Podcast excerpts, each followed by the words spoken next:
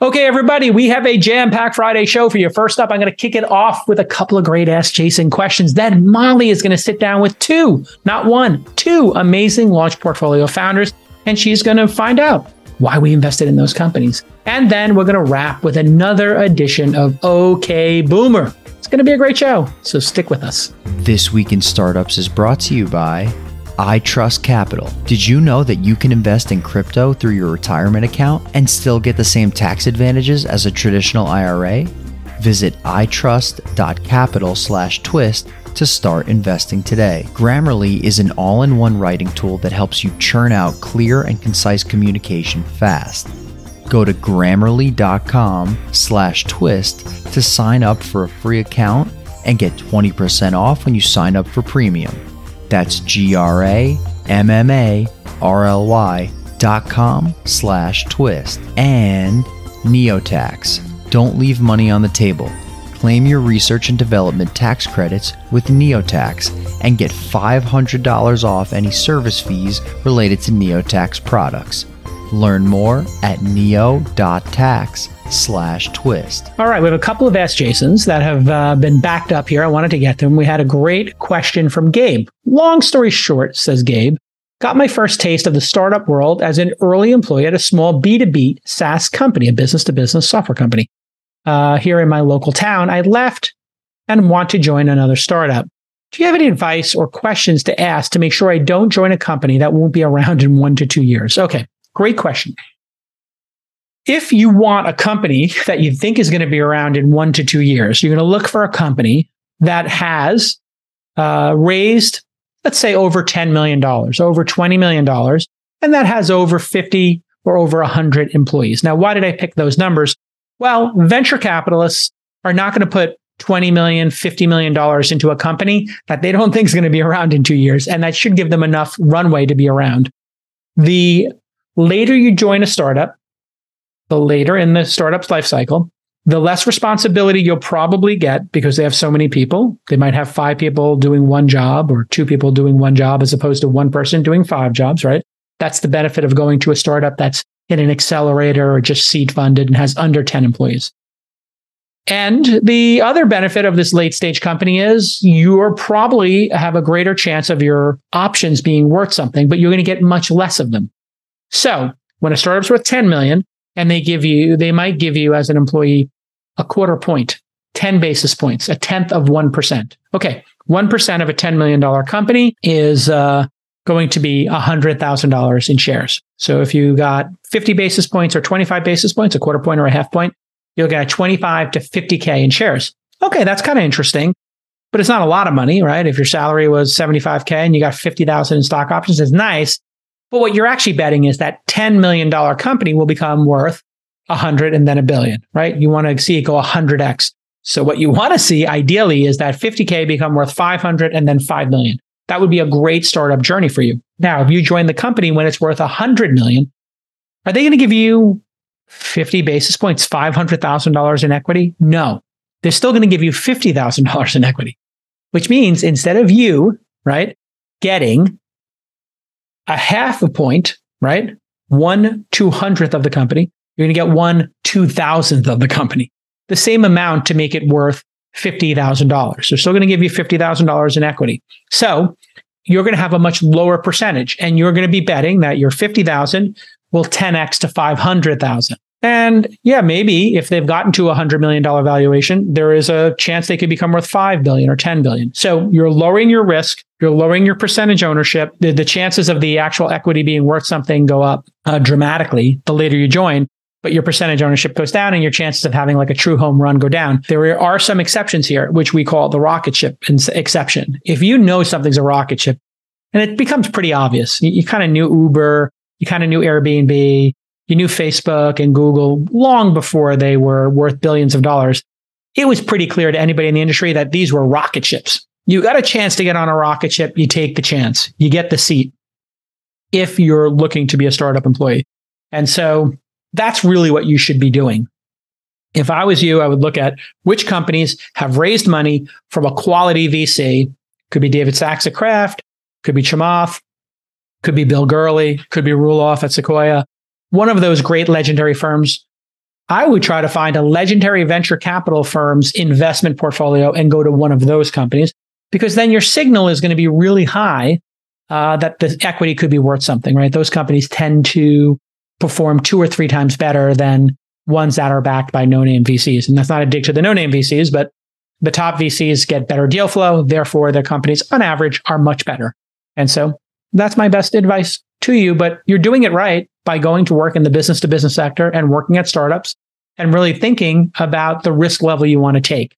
Some people might want to take more risk and get more responsibility. I would rather you go take go to a company earlier when there's 10 employees so you can get more get more learnings and who cares if it goes out of business nobody's going to hold that against you and you learn a lot when it goes out of business so i would rather see you uh, learn more but if you find a rocket ship can't blame you for getting on a rocket ship you're going to you, you're going to have a greater chance of getting rich okay great question from robert coming in we have an enterprise customer in pilot who really likes a feature on our platform, equipment inspection, says Robert. Uh, it is used multiple times per day by multiple users, six days per week. Okay, interesting. Should I try to sell this to other enterprise customers or continue building out with this one customer? Currently in disagreement with my co founder on this. Okay, so let me explain what's going on here. When you're starting a company, and you're trying to figure out product market fit, you will have sometimes a customer asks you to build what's called custom software software just for them, a feature that they need. And uh, sometimes uh, these features are a complete and utter waste of time because they take you off of building a piece of software for everybody.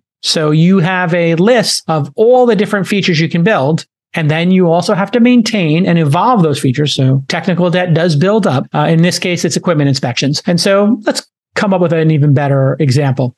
Let's say somebody is using Slack and they say, you know what, uh, for Slack, I would really like to have Slack do a um, chat room where everybody has to answer polls. And uh, we ask people a series of questions, and we're a polling company and we poll people. Uh, we're Pew Research, and we want to have polling built in. And you're like, well, there's all this other polling software over here. Why don't you just use the polling software? Like, oh, we want it built into Slack. Okay, so now you're competing with not only chat and communication software, now you're competing with polling software, and there's like Survey Monkey out there and other polling software. Like, why do we have to build this? Uh, is the question you're going to come to. And you're now splitting your resources between two different things. Only one customer wants this. That's a big problem. And so that's the second point that Robert makes here. Well, hey, listen, this is being used by multiple users six days a week. So maybe this polling software for Pew Research using Slack gets used all the time. Okay, that's an interesting piece of data, but they asked you to build it. So obviously they're going to use it. Should I try to sell this to other enterprise customers or continue building out with one customer? So this is really, um, you're answering your own question here. If you're going to be putting time into this,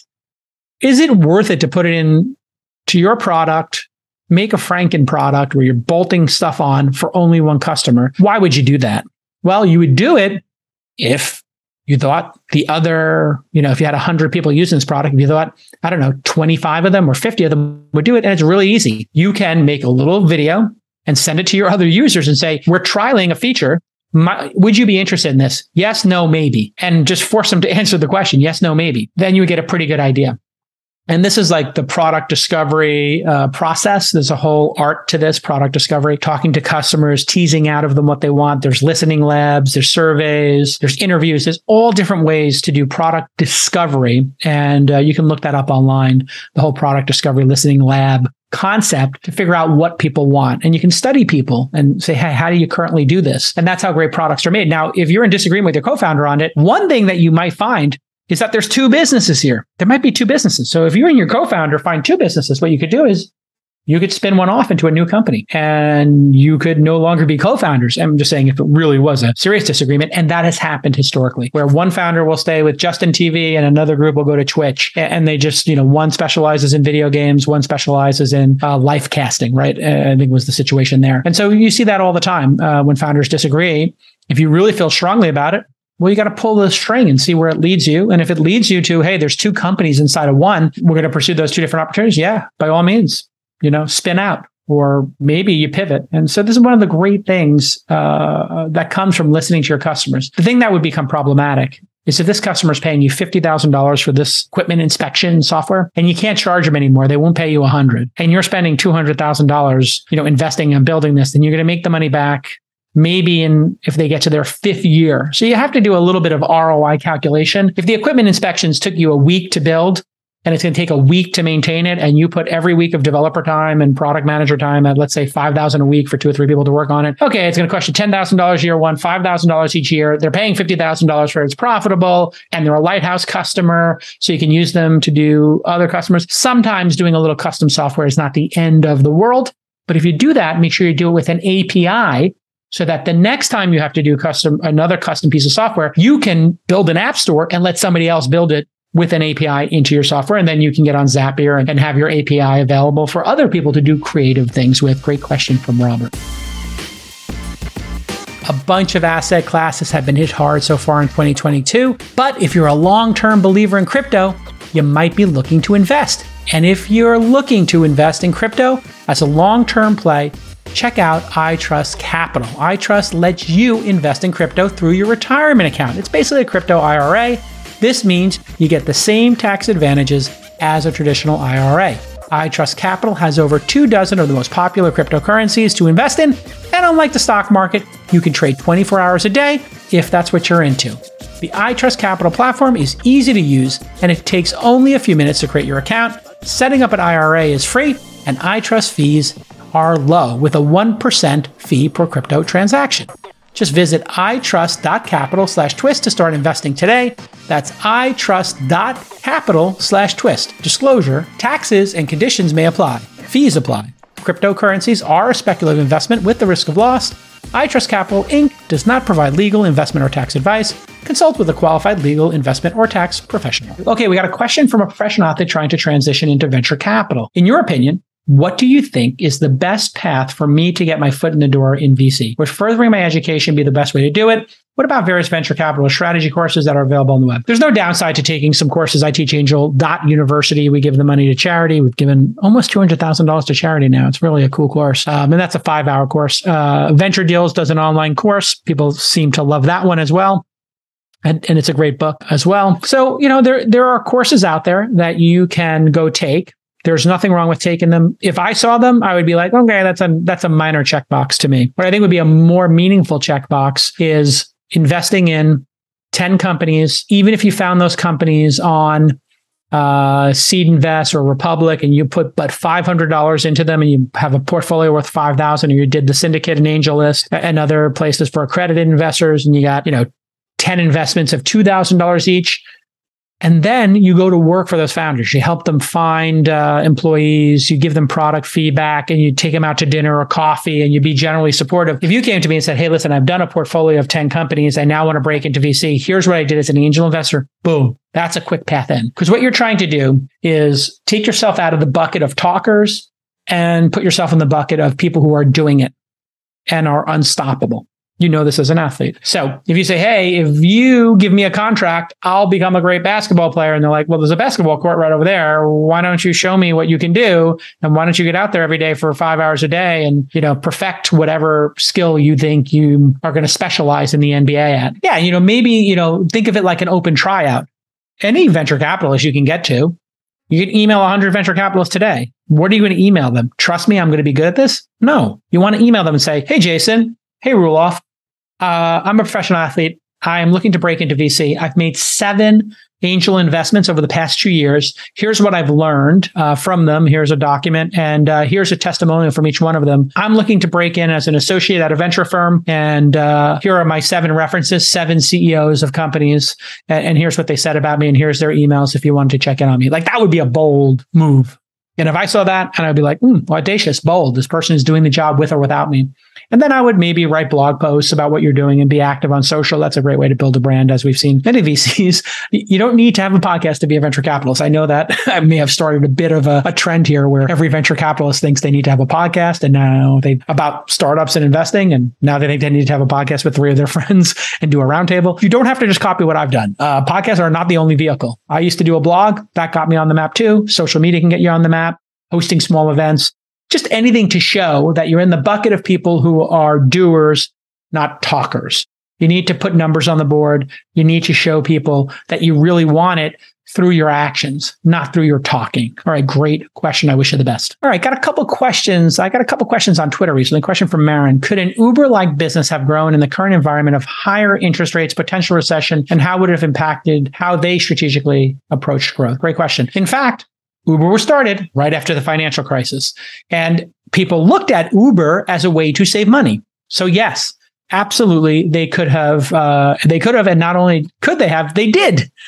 It was a really bummer of a time from 2008 to 2012 and people were not throwing tons of money and the tons of money came in that 2012 to 2022 period. Maybe 2015 is uh, to 2020 is when it was kind of peaking. So uh, you absolutely could do it and um, people don't remember that even Green Desk, the precursor to WeWork, another company, you would say, hey, how could this company ever work in a higher interest rate environment, et cetera, or in a capital constrained environment? Well, you bootstrapped. And Uber was a very bootstrapped company. Uh, what people don't realize is it was only Uber Black.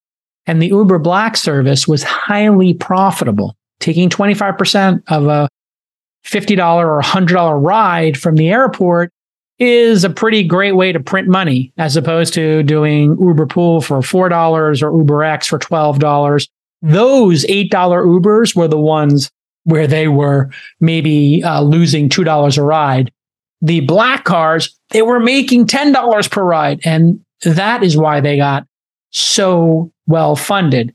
Just like WeWork and Green Desk, the precursor to it, did really well because they bought ugly office spaces. They made them hipster with the lowest cost stuff. They were super cheap. They had high margins and they took, you know, $12 a square foot space or 25, let's say $25 a square foot per year space, $2 a month if you live in a city where they do it monthly versus yearly. In New York, they always did it yearly.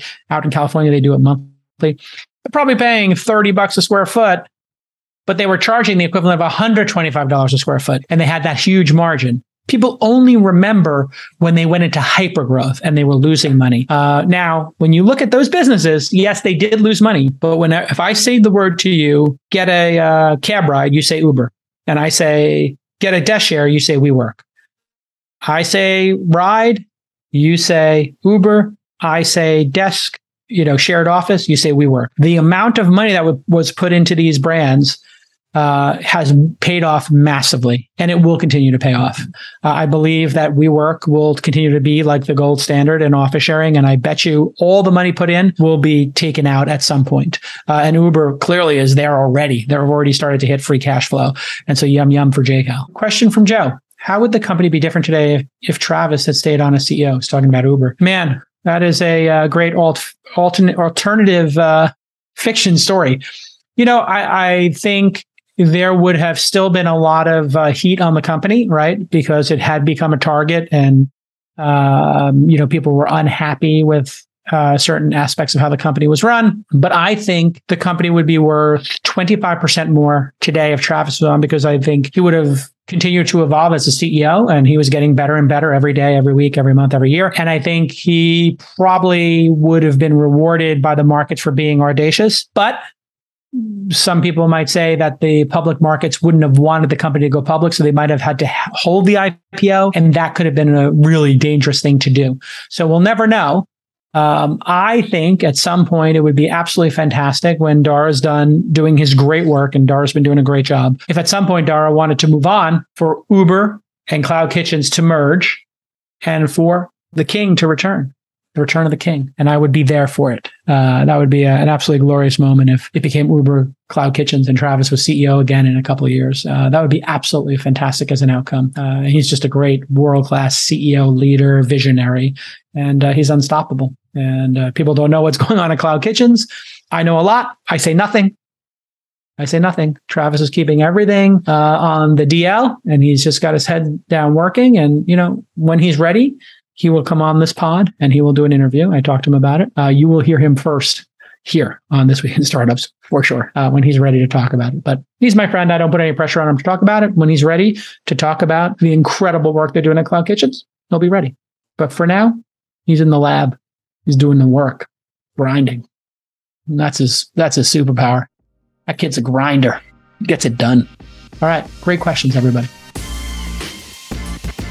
Being a concise communicator is so important, especially in a down market. You literally can't afford to have any breakdowns in communications, not with your team, not with your investors, not with your startup founders, not with your customers. But luckily, Grammarly makes professional writing fast and simple. And I love this product so much.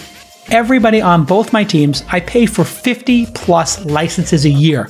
That's why I was so delighted when I found out they wanted to support This Week in Startups. Because I was like, oh my God, I could tell you every feature of your product. Here's what you need to know about Grammarly it is an all in one writing tool that helps you churn out very clear, very concise communications quickly. I'm not just talking about spelling, I'm talking about sentence structure, what words you use, the thesaurus. Grammarly helps you find the right words to communicate efficiently. Whether you're doing mass emails, board presentations, sales contracts, all of this stuff is critically important. And the velocity of product features at Grammarly is unbelievable. Their free tone detector is amazing because it lets you know if you're being a jerk or you're being clear or you're being enthusiastic or you're being negative. Grammarly Premium has some amazing features, and you don't want to pay for it because it pays for itself. You do one less error a month, it's worth it, trust me. They have clarity focused sentence rewrites. This helps clear up any confusion in your sentence before you confuse your customers. Grammarly is free to download as a desktop app, and it works anywhere you do. Get to the point faster and accomplish more with Grammarly. Go to grammarly.com slash twist to sign up for a free account. And when you're ready to upgrade to Grammarly Premium, which I know you will want to do, you're going to get 20% off just for being a Twist listener. That's 20% off at G-R-A-M-M-A-R-L-Y dot com slash twist. Okay, next up, Molly's going to sit down with Seth Brown. He is the CEO and founder of a startup called Giphting. Seth went through our full launch cycle. He started with Founder University, our 12-week program where you don't even need uh, to have been incorporated. Then he got into our accelerator, we put $100,000 into his business, and you're going to hear all about his journey right now. Stick with us. So, our Launch Accelerator just finished its 25th cohort. And as you probably know by now, I've been sitting down with some of the founders over the next few weeks to dig into their businesses. I've talked to Spring Eats, Legal Q, Suede, and Chatter. This cohort just keeps on giving. We're more than halfway done. And today, I have Seth Brown, the founder and CEO of Giphting with a PH. Seth, welcome. And congrats. Congrats on completing the accelerator. Thank you. Um, tell us what you're building. Yeah, we're uh, we're building an on-demand gift giving marketplace. Uh, we want to change the way gift giving is done for both on the buyer side and on the seller side as well. So, how does that work? Uh, what we're doing is we're pulling inventory from our retail partners, both on a national level and a local level, uh, pairing that with a curated list of items, taking into consideration people's interests uh, based off of their geographical location, price point, uh, what the occasion is, and we're able to deliver those gifts in as little as two hours. Two hours. Um, what is the? Tell me a little more about the specific problem that you're solving? Is it the speed? Is it the inability to pick out a gift? Like, what are we? How is this? How is this going to make everyone so much more considerate and loved?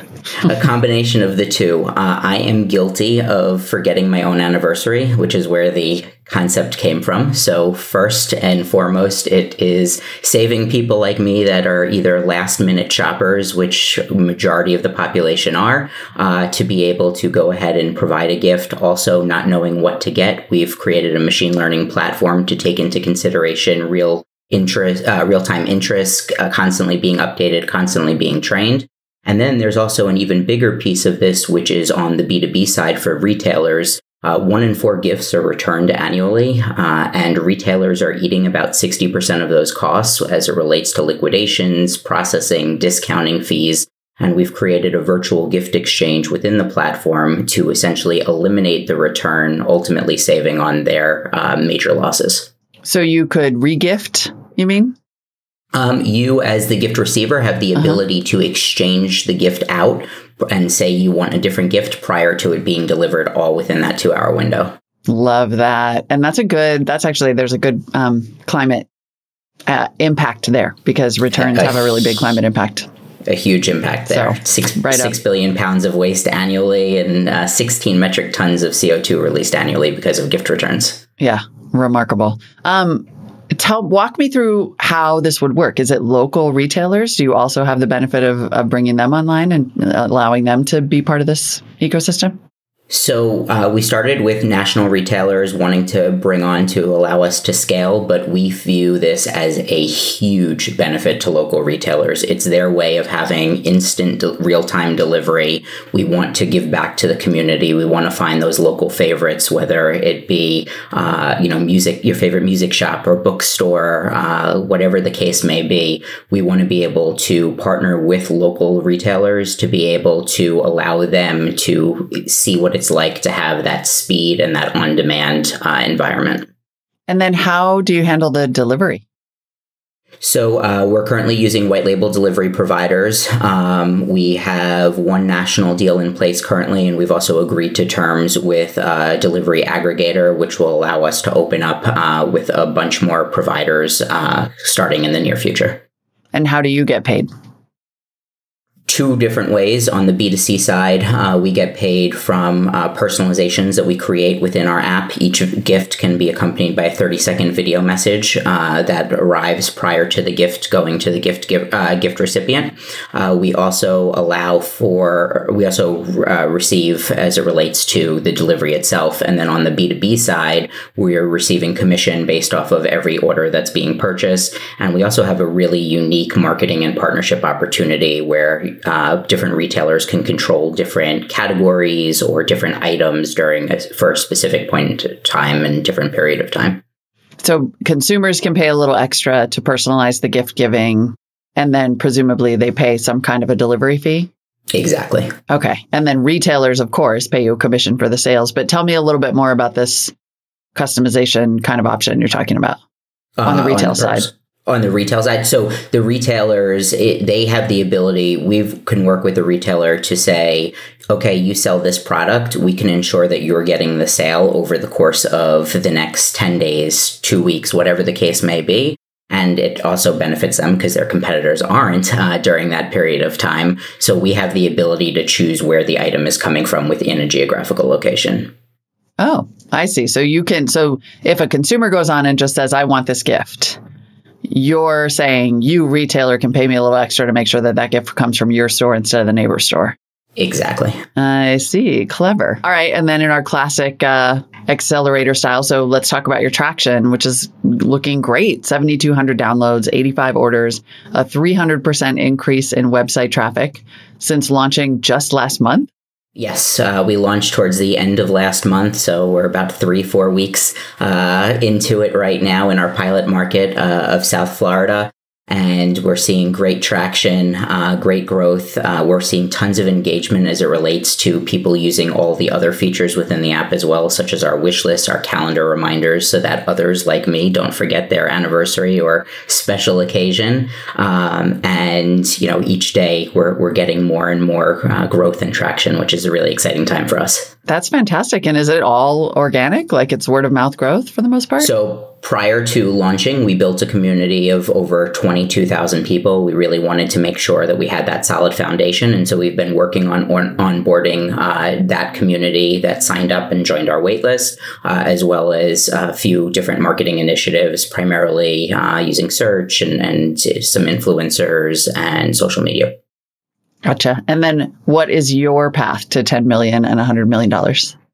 Yeah. So in terms of 10 million, uh, we're looking at uh, approximately 30,000 uh, uh, deliveries per month.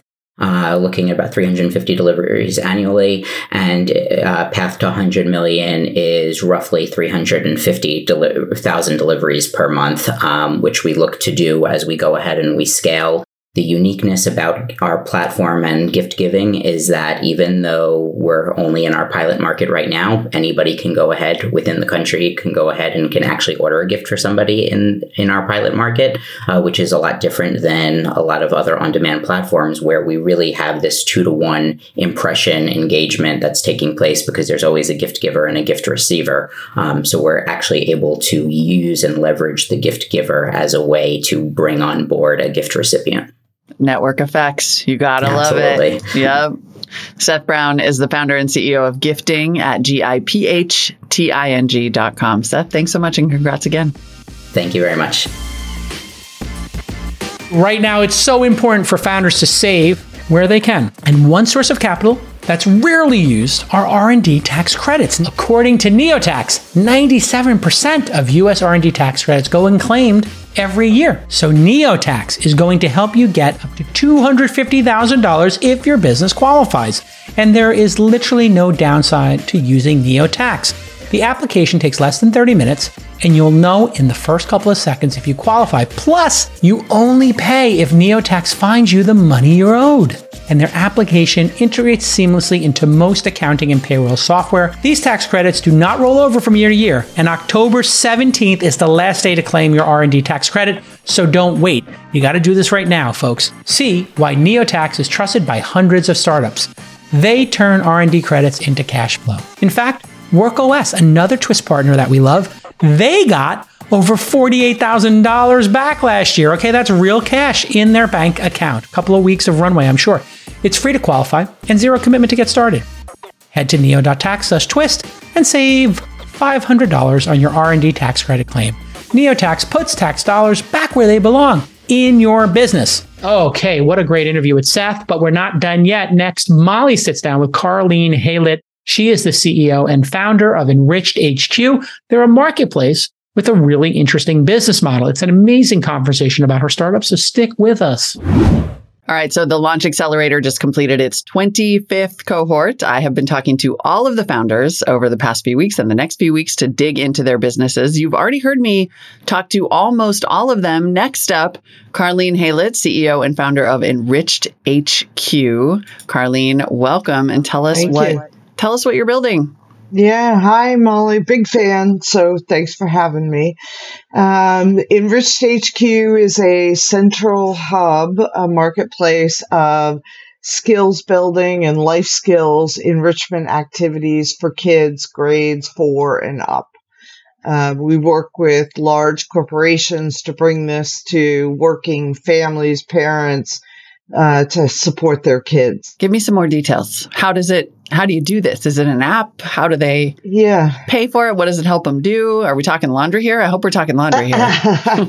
Laundry, right. My kid needs to get his acting gear. yeah, exactly. I'm t- I'm desperately trying to get my kid to put his dishes in the dishwasher. So, um, Probably this- not that though. Yeah, this this comes really from my own experience as a single mother, um, wanting and needing to engage my son in uh, enrichment activities that just weren't being addressed in school. So, life skills, um, building things, and as a technologist, really knew that um, this could be solved with technology. So after 10 years of dealing with this problem, I finally got to the point where I said enough.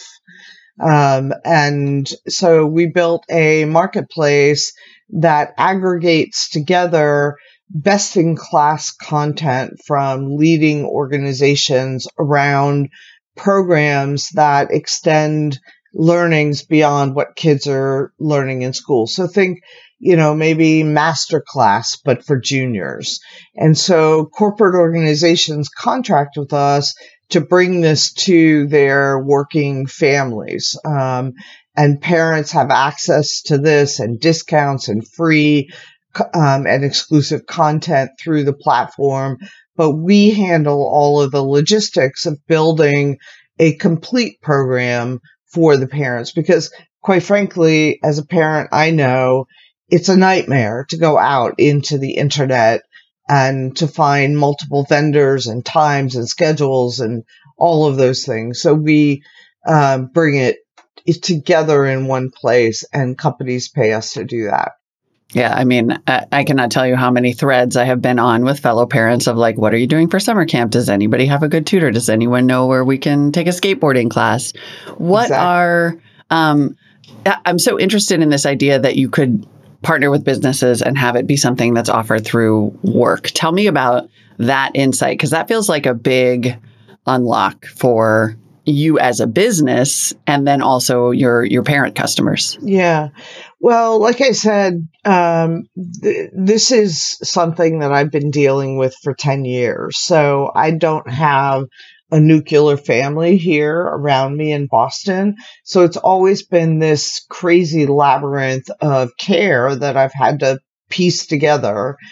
Um, and it's a nightmare. And so, um, what I've decided to do with the company is go out into the world and and find the best in class providers for things that families have told me that they want their kids to learn things like you know budgeting skills or investing or language or things that are um, really um, beneficial uh, when they're de- can be beneficial when they're delivered in a virtual capacity. And so we go out and we find these companies, we partner with them, we make them available on the marketplace, and then our platform handles all of the transactional elements of building a comprehensive program for the parents across, you know, different vendors, multiple kids,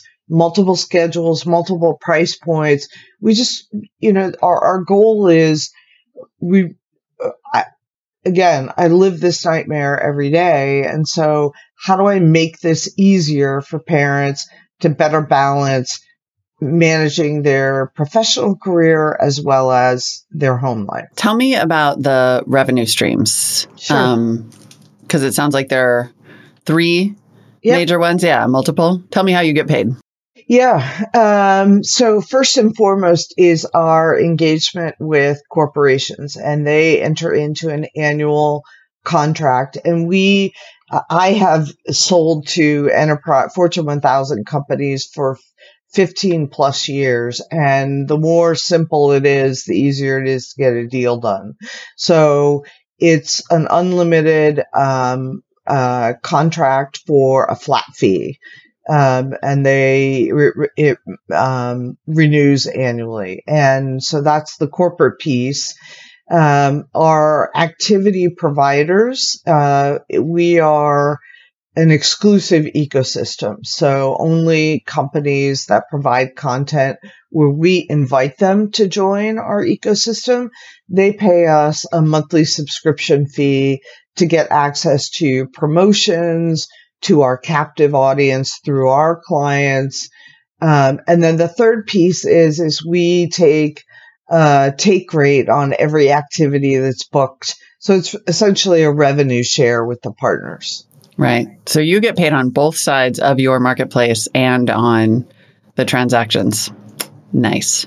Um, how and it looks like it's working. in marketplace bookings are growing 36% month over month. You're available to over 200,000 employees. What's the the feedback that you've gotten from the partners? So far, it's awesome. I mean, I think a sigh of relief from the parents, right, um, is a big one. Um, we work really heavily with um, diversity and inclusion executives. So we have direct access to a lot of groups within these organizations that support working families, particularly mothers, a lot of um, high profile programs around elevating women in leadership.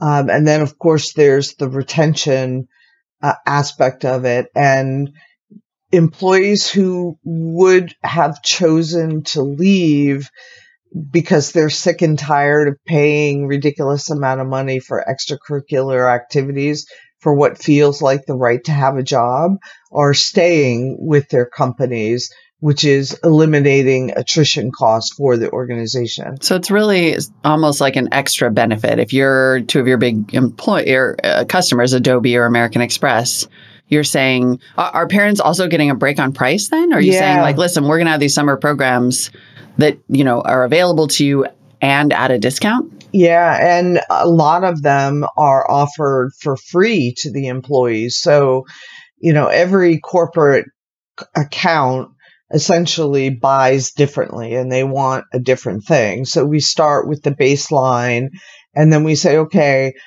do you want to subsidize the rest of the cost for the employee? Some of them have said yes, so all activities are free. Some of them have buckets of money that they're pulling from learning and development that was um, only available to employees to upskill. They're now making those funds available um, for programs like ours to support the children of their Hmm. employees. Mhm. Um, some of them we do because we're a, uh, an ecosystem of um, exclusive providers. We do free um, curated uh, activities for a particular client. Like I'll give you an example. We've done uh, hosted a global hackathon for one of our clients where each region had a team of kids and they all competed for the global champion hacker, you know, thing, which was mm-hmm. really cool for the kids. And so, yeah. and that was, And it- we offered that for free. it lets you it lets your employees and us the parents stay at work knowing Yeah. that our kids are not just like at home latchkey kids in some you know unvetted program Yeah. Gamer videos, which is Right. what goes down in my house. same our classic of course accelerator question is what is your path to 10 million and then 100 million dollars in revenue Yeah, um, we've been really, really successful with some really great flagship customers out of the gate. And so we anticipate we're on track um, for just shy of 500 grand in revenue this year. Um, and um, by securing three to five additional corporate clients and um, the activity rate conservatively, uh, we've estimated out that by um, uh, 2020, through the end of 2023, we'll be at two to three million, which will take, if that, with the current clients, will get us to about 87 million by 2025. So if our rate of 36% month over month continues to increase, we'll well exceed that by 2025. Carleen Haylett of Enriched HQ, I am rooting for you. Thank you so Thank you. much for the Oh, time. Molly, thanks. Take care. Have a great weekend. Single moms taking care of each other. Damn it. That's right. We got to stick together. Okay, next up, producer Rachel is going to wrap the show with another awesome edition of OK Boomer. This week, she's talking to Andrew Yeung. By day, Andrew Yeung is a strategy and ops leader at Meta. You may have heard of that company, but by night and on the weekends, he writes about leadership growth and mindfulness. He hosts events, parties, and dinners in New York. Seems like a really cool cat. Enjoy the interview. Okay, Boomer. I understood the assignment. Today, I'm speaking to Andrew Yeung on another great segment of OK Boomer. He's a strategy and ops lead at Facebook, but that's actually not what we're going to be talking about today. I've mentioned him before on the podcast, so if you've listened to other OK Boomers, you might have heard me talk about Andrew. So when I first like moved to the city, I went to a bunch of free tech events, and that's really how I made all my first friends, other than the friends that I already knew here that went to college with me. But I would just show up to these tech events a lot of times alone and they were really awesome and were a huge pivotal reason why I ended up loving New York City, even though I moved in January, which kinda is not a super fun time to move in the city. And the big question that I got back from people after mentioning these events that I've previously spoken about are how am I even finding these tech events? And that is where Andrew comes in. And by the way, if you have any questions, if you have any questions, please feel free to send them along to producers at thisweekinstartups.com with the subject line, OK Boomer. And now back to these tech events. So there are a few people operating in this space, but none of them are as organized, professional, and consistent as Andrew. If you follow his newsletter, Musings and Perspectives, or his Twitter account, you totally know what I mean. Thank you so much for coming on today, Andrew. And I know I just spoke for quite a while, but do you have like a little elevator pitch? Uh, like, how do you describe yourself? Yeah, I mean, I, I give, and thanks for such a nice intro. I guess I have two intros, and one's like, you know, what I do for work, which, you know, we don't have to talk about today. It's, it's not terribly exciting.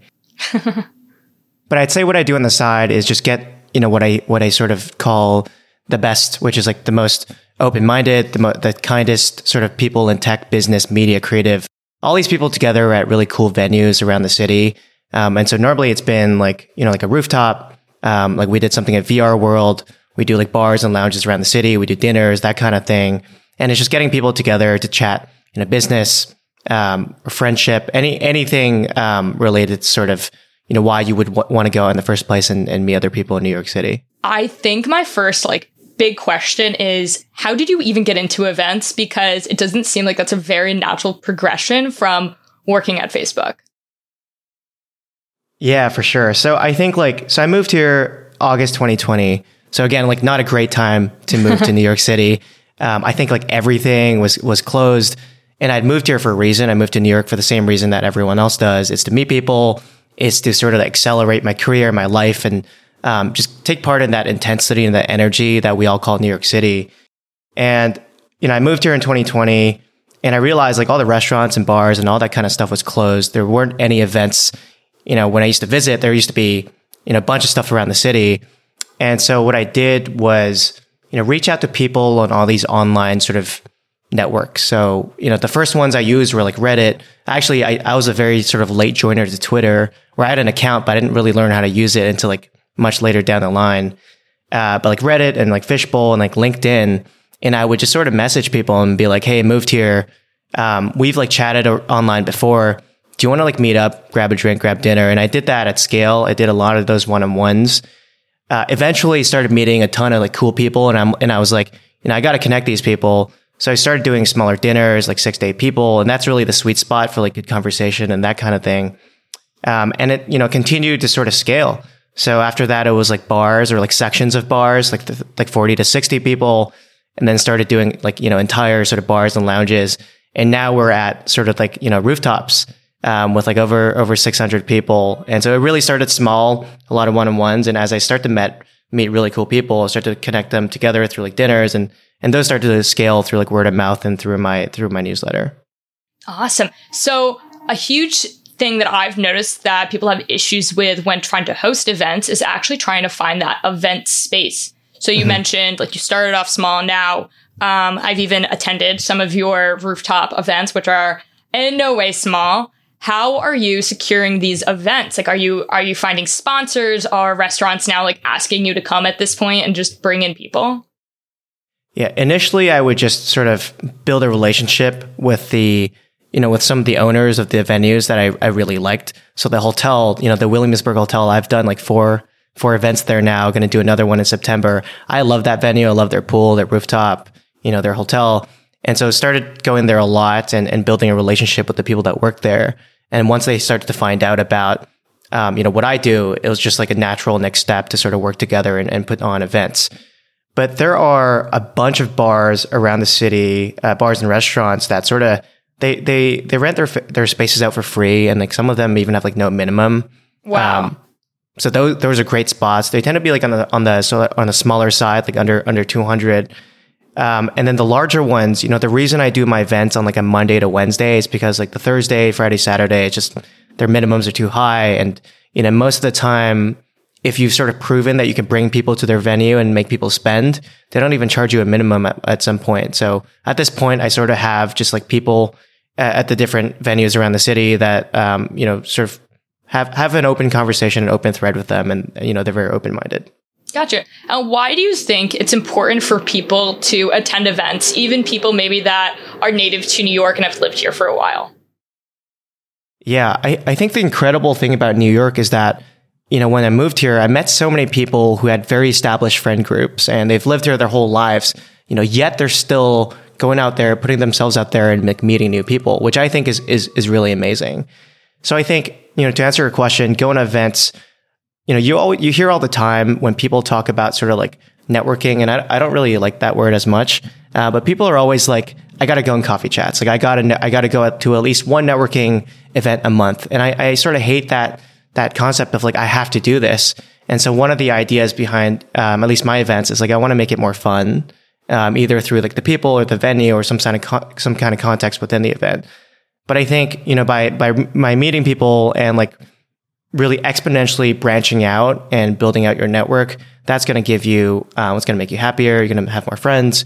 Um, and it's, it's also going to just help you accelerate your career. Yeah, I totally agree with you. I've kind of had a experience similar to the one that you're talking about where when I first moved to the city, I was really thankful to have some college friends that were here. But I went to a massive university. I went to Penn State, so absolutely loved it.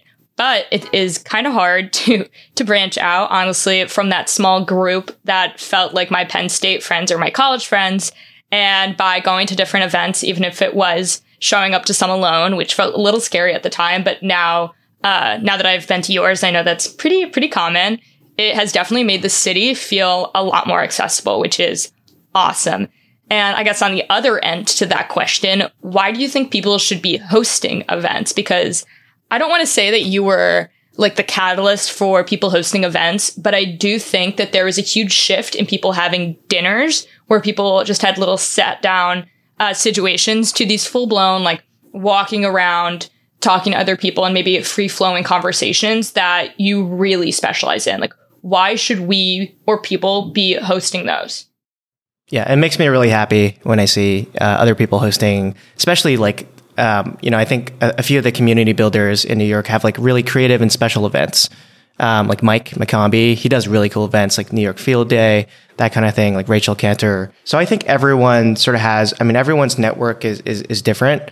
And I think everyone has the ability to sort of curate the people that they think would get along based on their goals, their, you know, their vibe, their energy, that sort of thing. And so I think it's important for everyone to sort of have a point of view on who you think should sort of get together.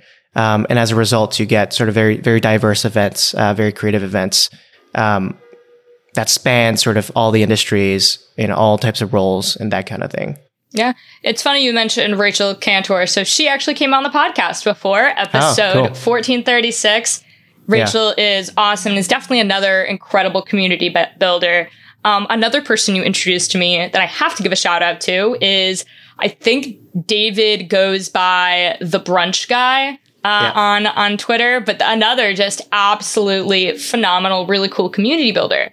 Um, and I feel like so now you have this. It almost feels like the more I see content on your page, the more I actually am exposed to other community builders. So you've literally built a community of community builders what advice do you have to people who want to break into the event space or maybe host an event of their own? Yeah, that's that's a really good question. So I think when you when you think about events, right, um, you need a couple of things. So you need you need a venue, um, you need sort of what I call distribution, or you need a community or people that would actually attend the event. Um, sometimes you need a partner, but I think in in you know if you do an event from Monday to Wednesday, you could probably get by without spending much. Um, and then you need some sort of context or like an anchor in terms of like why people would go to the event. Um, so I think I've seen some cases when people were like, "Oh, I really want to host the event. I love the idea of bringing people together," um, but they're missing like one of these elements. And these are really like the four sort of building blocks you need to throw um, like a decent event. So for anyone who wants to host an event, just keep those four things in mind. Um, the first one you host, you're like going to be nervous, and I've talked to a few folks who first event, very nervous. And, you know, it's hard for them to have a good time because they're so tense and they're coordinating and, and they're, it's like in the moment sort of thing. Um, but after you do, I'd say like three to four, it's going to feel, um, it's going to feel more natural and you'll get to a point where you actually have a lot of fun at these events and there's not much planning and coordination required. Uh, so my tips, just to sum up, keep those four things in mind. And it really just takes repetition for you to get comfortable enough to have fun and, and to make it sort of like a, um, you know, make it more automatic for you. Gotcha. I do have a question. Was that a, uh, a article or a written piece in your newsletter, the four pillars here? No, not yet. Maybe I should write something about that. I was about to say that honestly, that sounds like really good tangible advice that people should have down have down in writing. Um, I think that's super super great. And do you have any advice? Maybe so. Say I want to do like an OK Boomer event. I want mm-hmm. to try to mm-hmm. find everybody that I listen to. I think I've mentioned this before on the pod, but I think it's really difficult to kind of see like my podcasting community. Like one mm-hmm. time um, when Nate O'Brien was on the podcast, who is one of my favorite podcast guests to have on, um, I said like, "Hey, if anybody's listening, like shoot me a message on Twitter." And I got so many people messaging me that it it absolutely made my day. Um, but besides that one time, it's kind of difficult to know um, who's listening. So if I wanted mm-hmm. to do an OK Boomer event, but I did not know, like, I don't know how many people listen to this segment, what right. are the first steps that I would do? As somebody that's never planned an event before. Yeah. Yeah. I would, you, I mean, you can like sort of like, um, what's it called? You can sort of like test, test like the demand you have. Um, and so sometimes, or a lot of the times, what I'll do is I'll like post a tweet and I'll be, I'll be like, who's like interested, right? Yeah. If you're interested, like comment. And I, I don't, I think a lot of people think I do that for like engagement sort of hacking. Um, but the fact is, like, I have this tool which I can share, uh, I can share with you after, which like automates like Twitter DMs to anyone who commented. And so if anyone, if anyone like DMs me, that's actually more work for me to like go in that DM in my Yeah. inbox and reply and post a link. And so if it's like, I think the first time I did that, I had like, um, maybe like 150 comments and I just automated all that stuff in like two days. A lot easier. How did you do that? That's so sick. It's a tool called, it's called Twift.xyz. It's a really cool tool. Okay, Um, that's so awesome. Yeah, super super efficient, and I'll send it to you after. I, I know the uh, the guy that that created it, and he's you know he's sort of um, he's built some really cool products. But I would say you know sort of test your demand a little bit, whether that's through a newsletter, a survey, or like Twitter, um, and then from there you can sort of gauge what kind of venue size you need. And I would say you know like if I have like a thousand RSVPs, normally like forty to fifty percent will show up if it's a free event. Yeah. So use that as sort of your rule of thumb. Yeah, I think that's really awesome that you were able to use a plugin like that to help.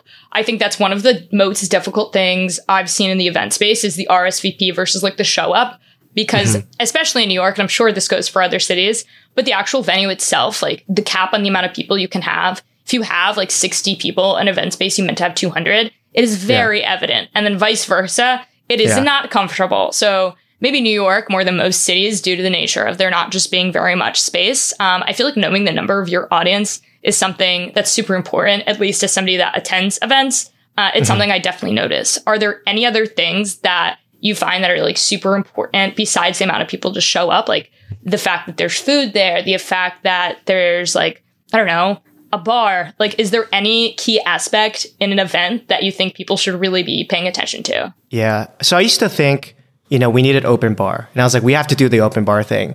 But fact is, like on a Wednesday, nobody really wants open bar on a Wednesday. It's super, Yeah. it's like probably like 120 bucks per person per head. Yeah. And no one's, no one's going to drink that amount of money or eat that amount of food. So I don't really do the open bar thing.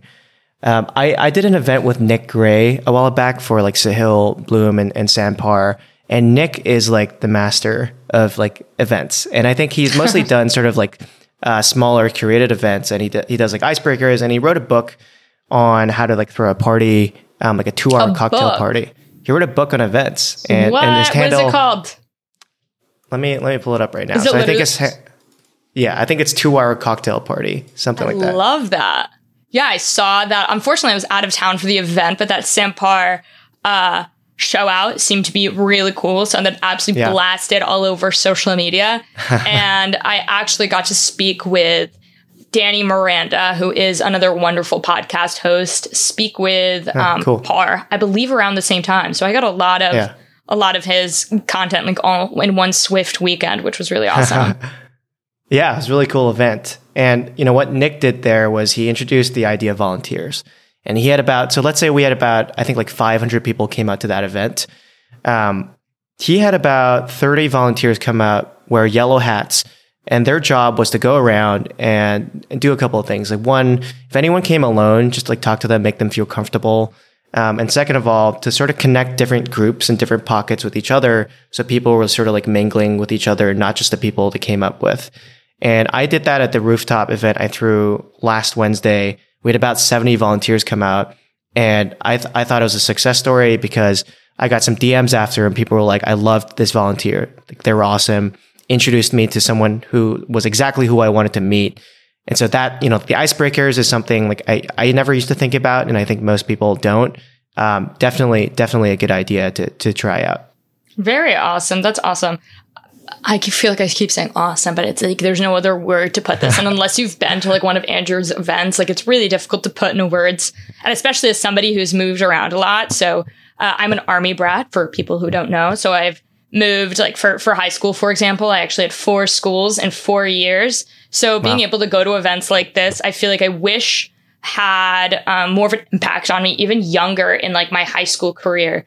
Do you have any tangible advice, I guess, for people maybe that want to start doing events even before they get in this corporate setting, like when they're in college? Yeah, I think um, you know, that's another good question. And like the the act of like not only the coordination of events, but like the facilitation of like conversation and like how you run the the programming during the event. I think that's a muscle that most people can start working on. And it's like if you're in like college, you can like throw like smaller parties, like dinners, you know, happy hours. You can still do a lot of that stuff and find creative ways to connect people. You know, the, I think the the sort of the baseline thing you do is you find a venue and you put people in it. And if Okay. you want to take that one notch up, you know, you start to do icebreakers, and then even one, like one level higher than that, it's like, um, how do you pre-program things into the event so that people will like definitely sort of meet others, and you facilitate sort of the idea of serendipitous connections and, and that kind of thing. So definitely a lot of things you can do in college. Awesome. My last question What has been your favorite event that you have put up so far? That's that's a really tough one. I, I love the hotel. I really love the hotel. So any sort of any other rooftop events I've done there have been really cool. I would say the last one with the volunteers, you know, that one I thought went really well and it, it didn't rain, so it was it was perfect.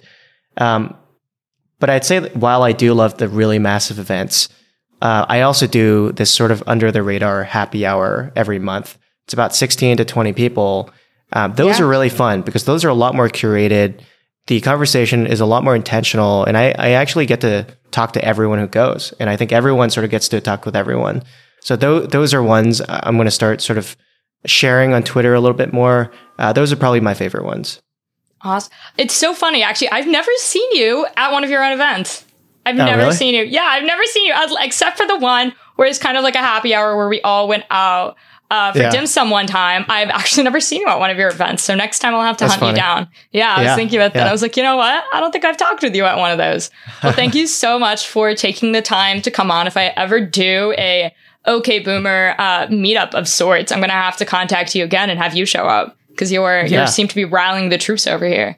Absolutely, would ha- Awesome. happy to help. Thank you so much, Andrew. Yeah, thanks for having me. And where can people find you? My Twitter. So Yeah. my Twitter is Andrew Yeung. Andrew A N D R U Y E U N G. Stellar. Awesome. Thanks. Okay, everybody, thanks for tuning in. What a great week, Monday through Friday. So much news, so much content for you as a founder or a capital allocator. We're going to be back on Sunday with another edition of VC Sunday School and This Week in Climate Startups. We'll see you Sunday. Enjoy the long weekend, everybody.